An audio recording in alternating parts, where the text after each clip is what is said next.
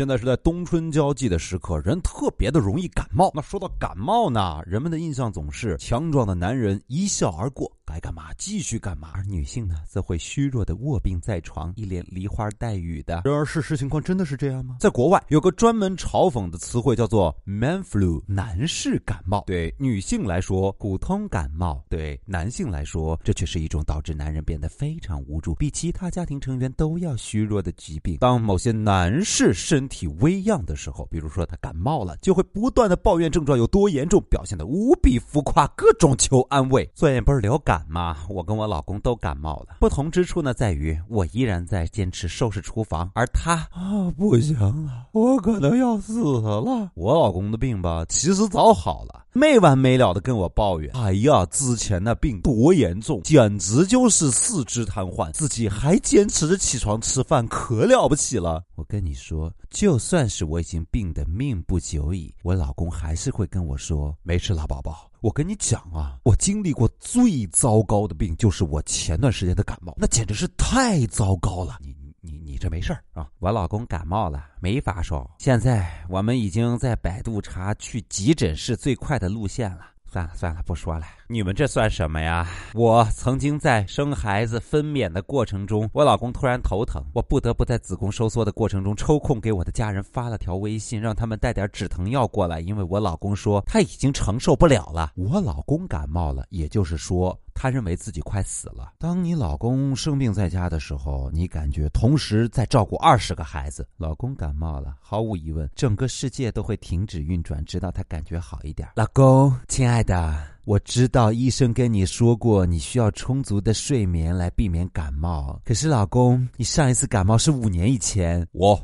杨小川，我一般轻易不会生病，但是如果我病了，所有的人必须跟我一起受苦。哎，老公，你流鼻涕了，没事吧？你赶快躺下。你想让我给你拿点什么？橙汁、泡腾片、纸巾？我再借你个胆子好不好？亲爱的，我想我可能扛不过去了，你一个人要好好保重啊。不要紧吧？你要不要喝点橙汁儿？你你真好。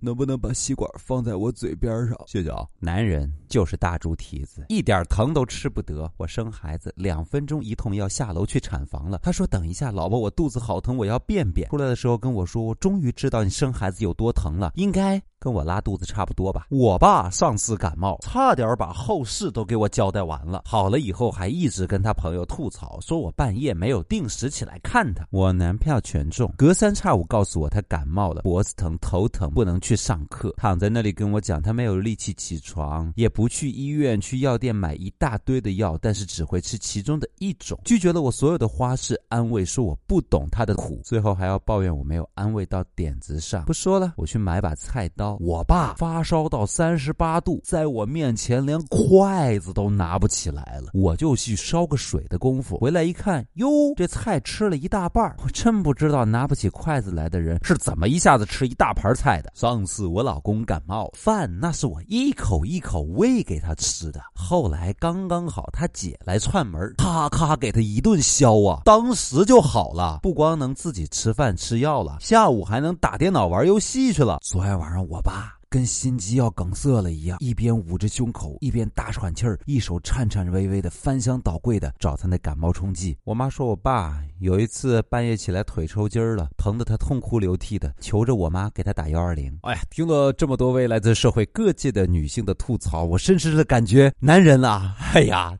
就是大猪蹄子呀！不过科学研究呢，对待痛苦的耐受力上，女性确实天然的比男生更有优势。所以那些外表看起来铁骨铮铮的所谓汉子，在一点小毛小病面前，简直就是直不起腰来呀！不过呢，吐槽归吐槽，在冬春交界的时候，流感爆发，很多朋友呢一得了流感，怎么也要卧床一个礼拜，千万要注意身体，也要避免在公共场合被传染哦。你有没有遇到过那种表面看上去很坚强，一有点？小疼马上变姑娘的那种男人呢？快来跟我们一起吐槽一下吧，或者来说说你本人就是哦。嘿，嘿，嘿，不行啊，今天又不能更新了，因为我的指甲太长了，好痛苦啊。